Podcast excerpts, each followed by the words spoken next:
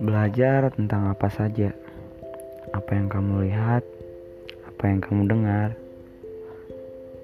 adalah sebuah pembelajaran.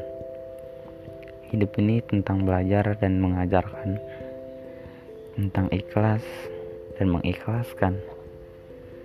Selama kamu hidup adalah pembelajaran.